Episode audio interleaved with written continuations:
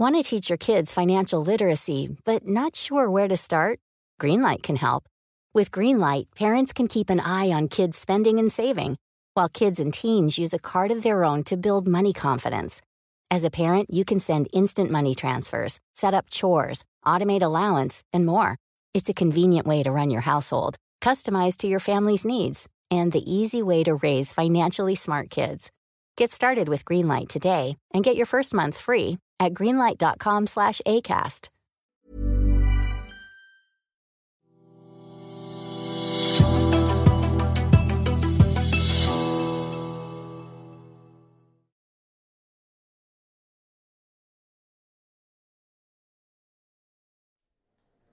Muy bien, muchísimas gracias. Hemos dado una calurosa bienvenida a estos nuevos compañeros. Qué maravilla, qué ilusión, qué juventud, qué envidia me dan. Pero bueno, en estos actos siempre también se aprende. Yo que soy neófito en la materia de la economía, que bastante tengo lo mío, pero hoy tenemos con nosotros un ponente que la verdad es que si yo sueno, él os va a sonar mucho más. Es un auténtico comunicador de la economía, doctor en economía, gran escritor, gran comunicador y seguro que le tenéis muy controlado. Yo soy súper fan suyo en YouTube por favor, damos la bienvenida al economista don Juan Ramón Rayo, que nos hablará de las causas de la inflación actual. Por favor, si eres tan amable, don Juan. Un auténtico placer. Además, eres de la comunidad, con lo cual está muy a gusto, como en casa. Gracias. Bueno, buenas tardes a todos. Eh, felicidades en primer lugar al Colegio de Economistas por, por cumplir 50 años, que desde luego en los tiempos que corren ir sobreviviendo es, es complicado y muchas felicidades tanto a quienes habéis acompañado al Colegio de Economistas en estos últimos 50 años, en los últimos 25 y también a quienes os acabáis de incorporar eh, en estos momentos. Voy a hablar del tema de actualidad, de prácticamente el tema en economía, que es la inflación. Pero para hablar de inflación, dejadme que os hable previamente de por qué no hemos tenido inflación hasta el momento. Comentaba Leo que, soy de la tierra, sí, efectivamente soy de Benicarló y estudié aquí en Valencia. Yo me gradué en el Starongers en el año 2007. 2007 fue el año en el que reventó la burbuja inmobiliaria en España y fue también el penúltimo año que tuvimos inflación.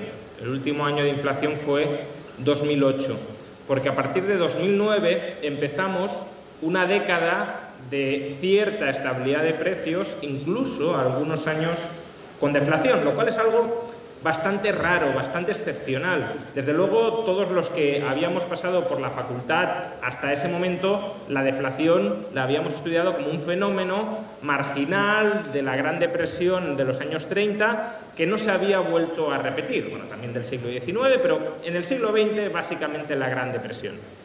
Y el gran problema que azotaba y que preocupaba a las economías era la inflación y cómo poder controlar la inflación sobre todo en economías que no tenían una institucionalidad fuerte, una credibilidad fuerte en sus instituciones monetarias, como las economías emergentes o mismamente como España antes de entrar en el euro, la gran preocupación es cómo generamos una moneda creíble que no esté provocando olas inflacionistas de manera continuada. Pero de repente, en el año 2009, entramos en ese periodo de estabilidad de precios, de deflación.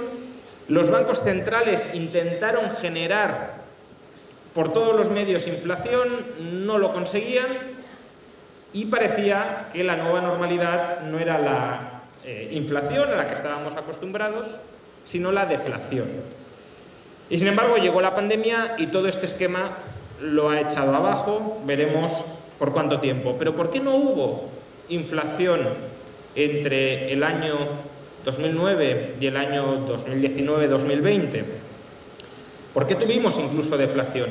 Bueno, inflación y deflación se refieren en términos generales al valor del dinero. Y el valor del dinero, como el de cualquier otro bien, depende de su oferta y de su demanda. La oferta de dinero durante esta década deflacionaria aumentó de manera considerable. Si vemos el balance de los bancos centrales, observaremos una explosión en el tamaño de los bancos centrales, aunque en gran medida era una reabsorción de la oferta monetaria del sistema bancario al balance del Banco Central. Pero aún así, hubo un incremento de la oferta monetaria. Entonces, ¿cómo es posible que si la oferta monetaria creció y creció tanto, no tuviéramos una caída del valor del dinero y por tanto inflación. Si aumenta la oferta de un bien, lo normal es que baje su precio. Y si baja el precio del dinero, el precio del resto de bienes expresado en dinero sube, inflación. ¿Por qué no sucedió? Pues simplemente porque la demanda de dinero durante esa época, durante esa década, creció todavía más. ¿Por qué pudo crecer la demanda de dinero tanto? Pues por varias razones. Una, la más clara y sobre todo la que duró unos años, fue la incertidumbre de la crisis. Durante una crisis queremos activos líquidos, queremos seguridad, queremos eh, refugiarnos frente a las depreciaciones potenciales del precio de los activos, por ejemplo los activos bursátiles, frente a los impagos, deuda privada y deuda pública, sobre todo de determinados estados no la queremos. Entonces, ¿dónde nos refugiamos? ¿Cuál es ese activo al que todos miramos cuando todo lo demás falla? El dinero, la liquidez. Por tanto, hubo un incremento muy importante, año 2009, 2010, incluso en la eurozona se extendió 2012, 2013, hubo un incremento muy importante de la demanda precaucionaria de dinero. Atesoramos dinero porque todo lo demás no nos fiamos. Un segundo motivo, de nuevo significativo en, en Europa, fue la esclerotización de la economía. Hemos tenido una década de bastante poco crecimiento, de hecho, en la eurozona el crecimiento volvió a partir de 2015, 2016 y con cierta debilidad.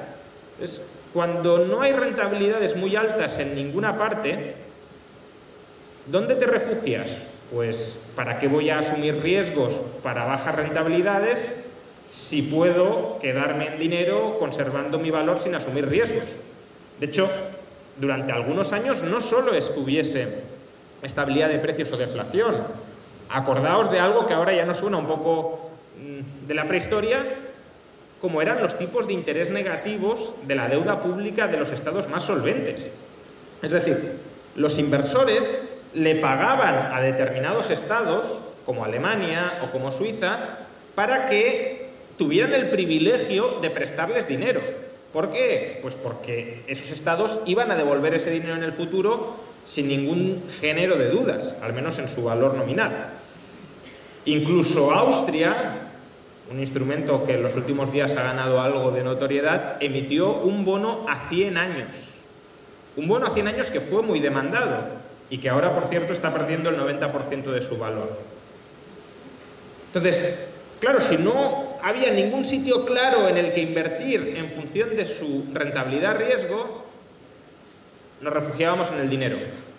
Dinero o equivalentes del dinero, como la deuda pública de, estados solventes. Un tercer factor que incrementó notablemente la demanda de dinero fue el progresivo envejecimiento de la población. Si nos vamos acercando a la jubilación o incluso si estamos jubilados, no estamos en, en un momento vital para asumir grandes riesgos.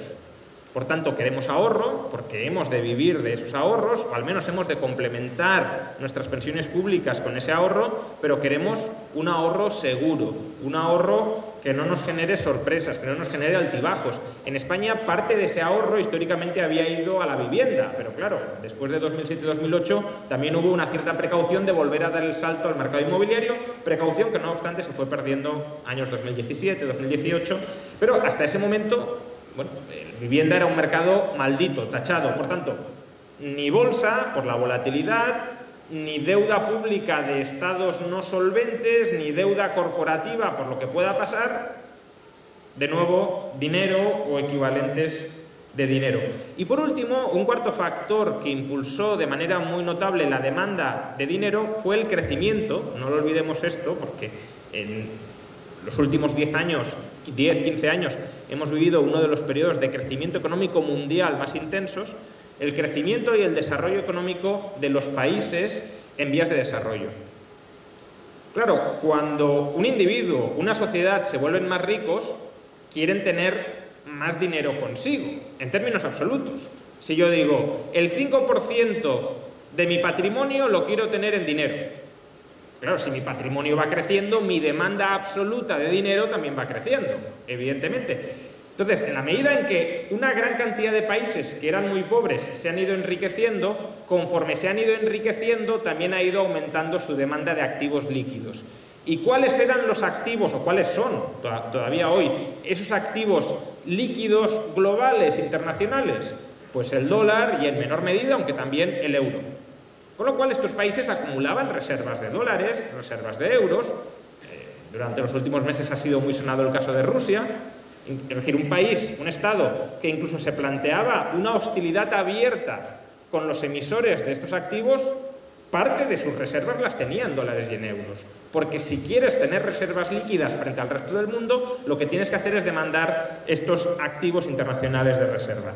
Todo esto, por tanto, generó un crecimiento de la demanda de dinero que permitió que la oferta de dinero creciera sin que eso generara inflación.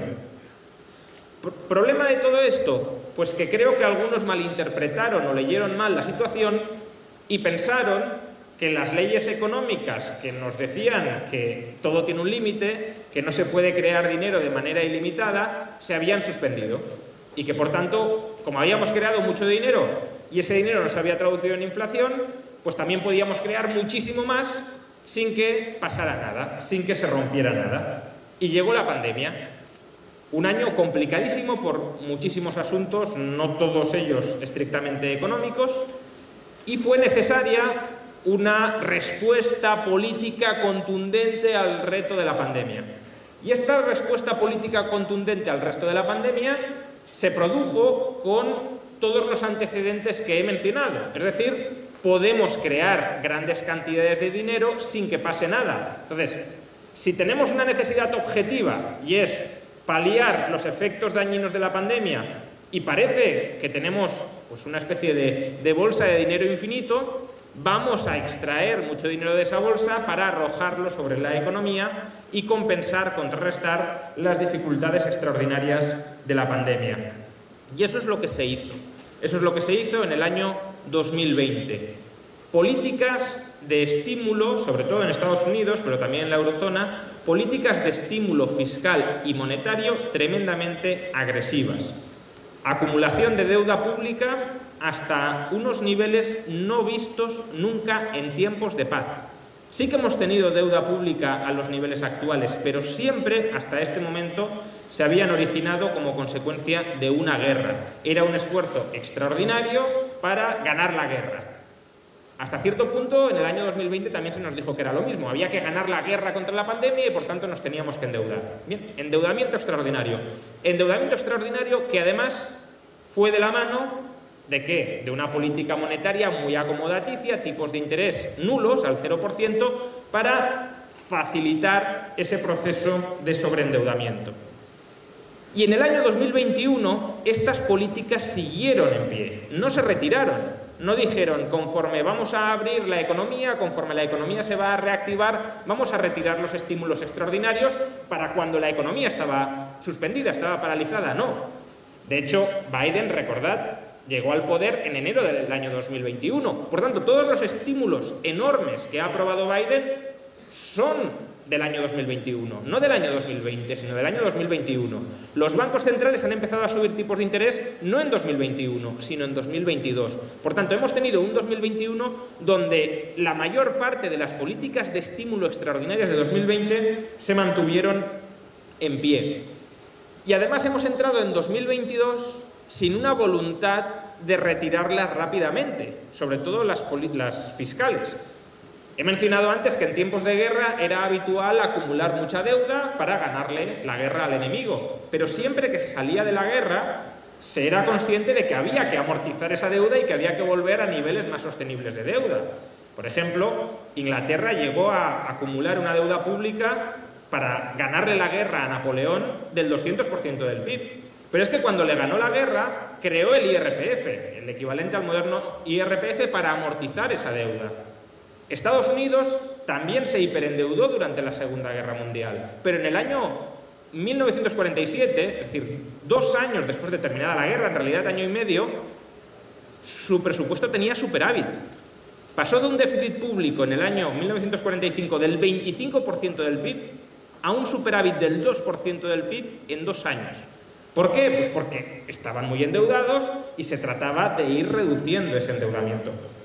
Ahora mismo de todo esto no ha sucedido nada o prácticamente nada. Con lo cual hemos puesto en marcha una enorme cantidad de estímulos monetarios y fiscales que han disparado de una manera igualmente extraordinaria el gasto agregado dentro de las economías y eso ha provocado un sobrecalentamiento económico, especialmente en la economía estadounidense. También hasta cierto punto en la eurozona, pero desde luego a mucha distancia de lo que ha sucedido en Estados Unidos. It's that time of the year. Your vacation is coming up.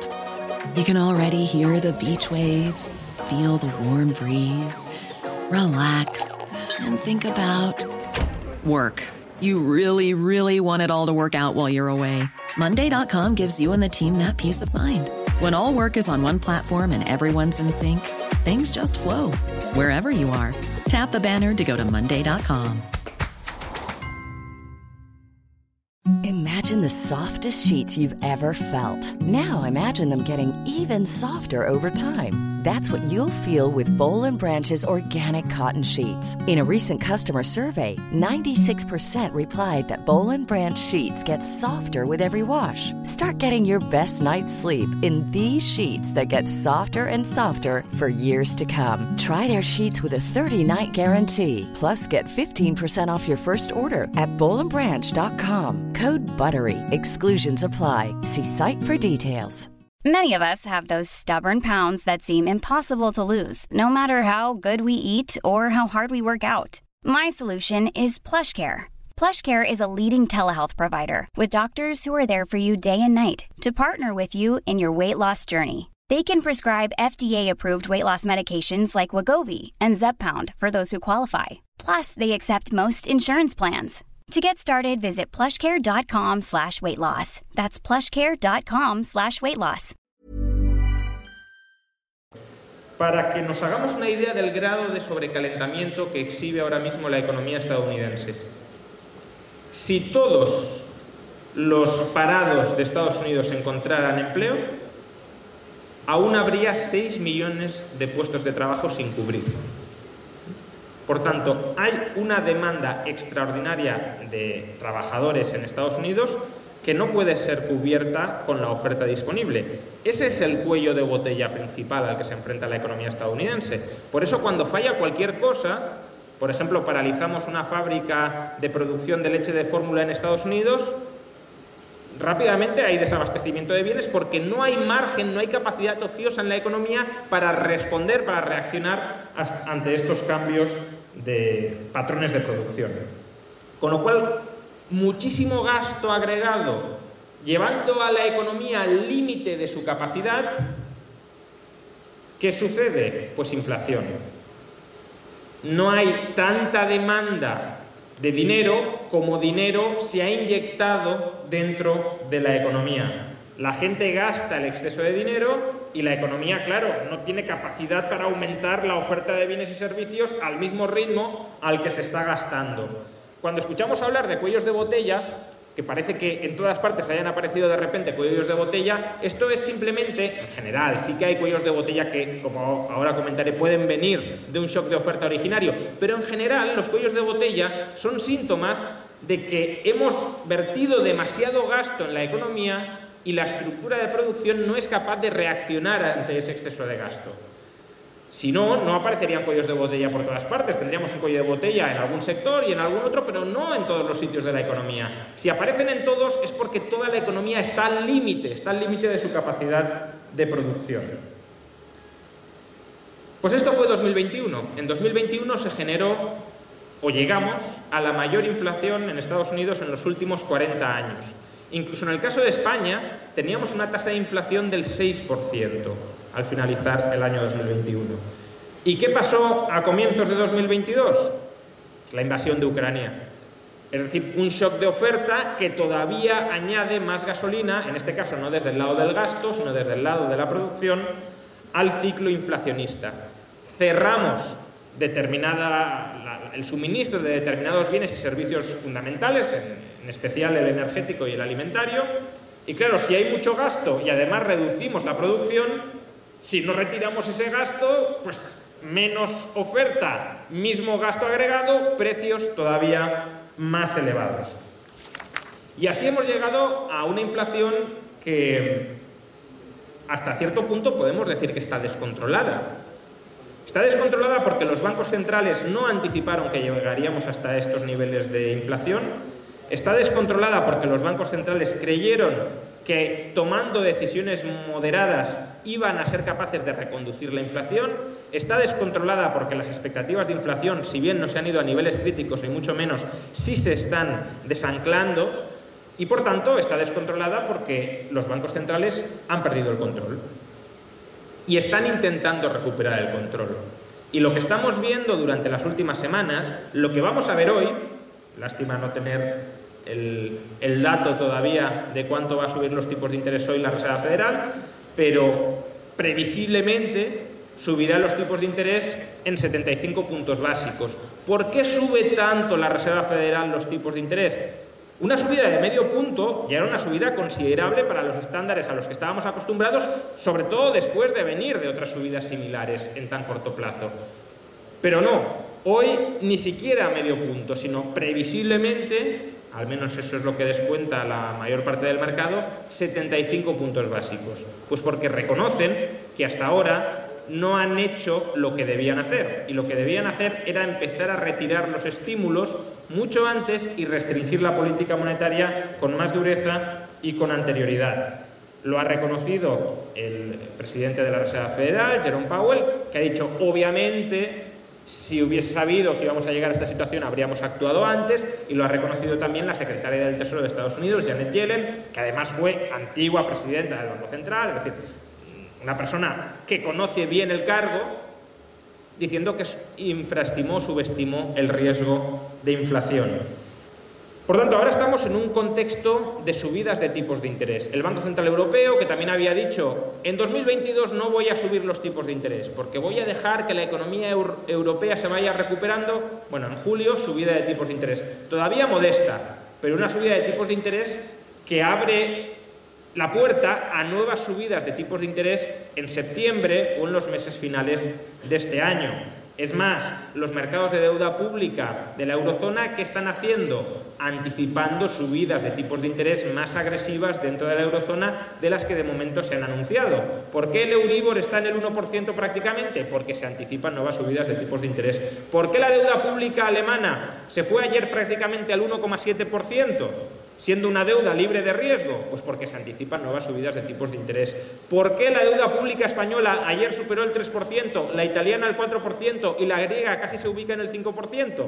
Pues porque se anticipan nuevas subidas de tipos de interés y en el caso de estos países, subidas de tipos de interés agravan el riesgo de insolvencia y por tanto no solo anticipamos subidas de tipos, sino también mayor riesgo de la deuda soberana que es lo que se incluía ayer en el precio de la deuda de estos países. Y por eso hoy el Banco Central Europeo ha tenido que salir en una reunión de urgencia diciendo vamos a intentar controlar las subidas de tipos de interés porque no queremos que se reproduzca una crisis de deuda como la que sufrió Europa en el año 2012. Ahora bien, ¿puede el Banco Central Europeo lograr esto? Pongámonos en esta situación. El Banco Central Europeo dice, yo tengo que luchar contra la inflación. Y para luchar contra la inflación tengo que subir tipos de interés. Y tengo que subir los tipos de interés a niveles como los que los subirá Estados Unidos. Todavía no es este el mensaje, ni mucho menos, pero probablemente en algún momento lo será. Tipos de interés que Estados Unidos espera colocar en el 3, 3,5%. ¿Qué va a hacer el Banco Central Europeo si el tipo de interés base en la eurozona es el 3,5%? Porque la deuda pública española no va a pagar el 3,5%, la deuda pública italiana no va a pagar el 3,5%. ¿Va a seguir comprando masivamente deuda pública española e italiana? Bueno, hoy han sugerido que quizá hacen eso, y quizá terminen haciendo eso, pero la va a comprar gratis, sin ningún tipo de contrapartida. Les va a decir a los gobiernos nacionales, yo les compro su deuda y ustedes pueden emitir todo lo que quieran sin ningún tipo de limitación, sin ningún tipo de responsabilidad fiscal. Previsiblemente no. Esto se podía hacer en el año 2015. ¿Por qué? Porque no había inflación. Con lo cual yo compro deuda y no tiene consecuencias sobre otros. ¿Quién va a protestar si el Banco Central Europeo está comprando deuda y no perjudica visiblemente a nadie? Pues nadie, salvo a alguien que quiera fastidiar específicamente a los gobiernos español, italiano. Pero claro, cuando en Alemania tienen una inflación del 8%, que se siga comprando eh, deuda y añadiendo leña al fuego, pues quizá no suena tan bien. Y por tanto, quizás si se llega a una especie de plan de contingencia, pero coordinando la política monetaria con la política fiscal, que es lo que de momento no se está haciendo. Sí, la política monetaria claro que es indispensable para luchar contra la inflación, pero la política fiscal también. Y por tanto, en algún momento, a mi juicio, más pronto que tarde, llegará un replanteamiento de la política fiscal de los gobiernos de la eurozona y tendrán que empezar a reducir déficits públicos y endeudamiento público. Y eso implica o subidas de impuestos, que esperemos que no sea el caso, o reducciones, recortes del gasto público. En cualquier caso, reducción del déficit y reducción del endeudamiento para, junto con el Banco Central Europeo, conseguir reducir la inflación. La cuestión, sin embargo, es si todo esto se hará y si en caso de que se haga, se hace con suficiente rigor y con suficiente determinación. Porque la inflación en general solo sabemos curarla de una manera, y es causando dolor, con dolor. Eh, es verdad que es un dolor sobre un placer excesivo que hemos experimentado con anterioridad. Es como si colocamos el coche a 250 kilómetros por hora y decimos, no, es que hay que bajar a 120. Claro, frenas, pero frenas con respecto a un acelerón imprudente al que originalmente has llevado al vehículo. Pero bueno, si la economía está sobrecalentada, hay que enfriarla, y enfriarla no gusta a prácticamente nadie. No gusta en general a los políticos, sobre todo si tienen elecciones cerca, ¿cómo van a enfriar la economía? Biden tiene las elecciones en noviembre. Claro, si la Reserva Federal sube ahora los tipos de interés al 2%, al 3%, al 4% y genera una recesión en Estados Unidos, Biden, que ya tenía mala perspectiva electoral, pierde las elecciones de, de midterm. O dicho de otra manera, cuando la Reserva Federal está planteándose si subir o no los tipos de interés, no tiene únicamente en cuenta, o no está teniendo únicamente en cuenta si hay que subir tipos para luchar contra la inflación o no. También está planteándose, si subo tipos de interés, igual Donald Trump vuelve al poder dentro de tres años. Es decir, ya no es una decisión puramente económica, sino también política. Y en Europa, lo mismo, cuando se plantean, ¿subimos tipos de interés para luchar contra la inflación? No se plantean únicamente si es necesario subir tipos de interés para luchar contra la inflación. También están diciendo, ¿a cuántos estados europeos voy a quebrar si subo los tipos de interés? ¿Se va a romper el euro? El euro como proyecto político que no económico queremos que sobreviva y si queremos que sobreviva, ¿qué tenemos que hacer con los tipos de interés aunque haya inflación? ¿Subirlos o bajarlos? Con lo cual, claro, como la inflación solo se cura con dolor que sufre la población, no los políticos, pero sí repercute electoralmente sobre los políticos, hay un riesgo a que no se haga lo suficiente para luchar contra la inflación. Hacemos algo, causamos algo de dolor, pero no el suficiente, con lo cual nos quedamos en el peor escenario posible, que es la estanflación de la que hace un momento ya habéis escuchado hablar. Esta inflación es, la economía se estanca, pero no se estanca lo suficiente como para que deje de haber inflación. Por tanto, hay estancamiento e inflación. Ese es un escenario. Otro escenario es que de verdad toman conciencia del problema y dicen vamos a causar todo el dolor que sea necesario para evitar que la inflación se mantenga descontrolada, para recuperar el control de la inflación. ¿Qué provocas con eso? Una recesión importante. Quizá a corto plazo, pero una recesión importante.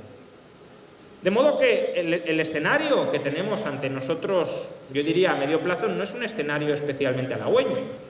O nos orientamos hacia un escenario estanflacionista o hacia un escenario más bien recesivo que consiga controlar las expectativas de inflación. ¿Y todo esto por qué? Y ya voy terminando. Pues todo esto porque durante muchos años pensamos que las leyes básicas de la economía habían entrado en suspenso. En la base de cualquier sociedad, en la base de cualquier civilización, en la base del progreso de cualquier eh, comunidad, una de, esas, de sus bases al menos es la economía. Y para que la economía funcione bien hay que entenderla bien. Y la economía la entendemos bien a través de la ciencia económica. Y por eso estudiamos economía. Y por eso es tan importante tener las ideas económicas claras. Porque si nos empeñamos en obviar, en soslayar, en ignorar, en rechazar las leyes económicas, no vamos a suspender, no vamos a abrogar las leyes económicas, nos vamos a estrellar contra ellas. Y por tanto, es decisión de todos nosotros, si queremos conocer, divulgar, repetir, insistir en cuáles son las leyes económicas para que nadie se estrelle contra ellas, o si nos queremos estrellar contra ellas, pero no las vamos a suspender. Y por desgracia, los políticos a veces no conocen las leyes económicas y a veces las conocen, pero prefieren estrellarse a largo plazo para obtener réditos electorales en el corto plazo. Y como los perjuicios no los padecen los políticos en el largo plazo, sí, perderán las elecciones, pero no tendrán una mala vida, sino que las sufren los ciudadanos, es tarea en última instancia de los ciudadanos responsabilizarse, conocer bien la economía, conocer que, por ejemplo, en este caso, crear e inyectar cantidades excesivas de dinero en la economía termina generando inflación y reclamarle responsabilidad a una clase política que está repleta de irresponsables. Muchas gracias.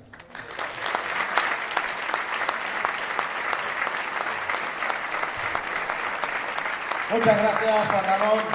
Muchas gracias. Has hecho un hueco en tu agenda súper apretada, pero muchas gracias por esta colaboración. Y en este evento se trata también de ser felices y homenajear a los que han hecho grande este colegio. Y queremos reconocer aquí a los colegiados que forman parte del colegio desde hace 25 años. Nuestras compañeras Valdés Carripollés y Pepa Terrada serán de nuevo las encargadas de llamarlos.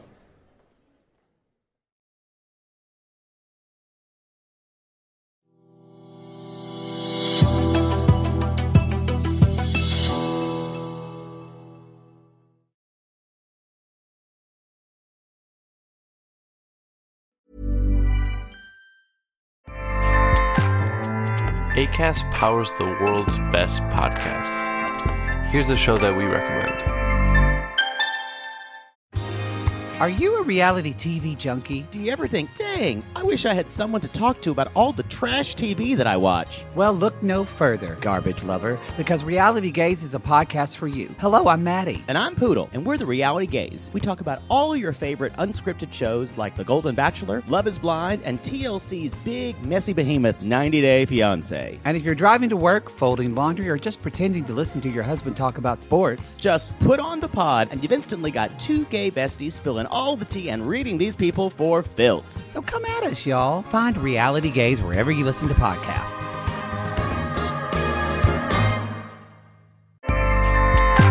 ACAST helps creators launch, grow, and monetize their podcasts everywhere. ACAST.com.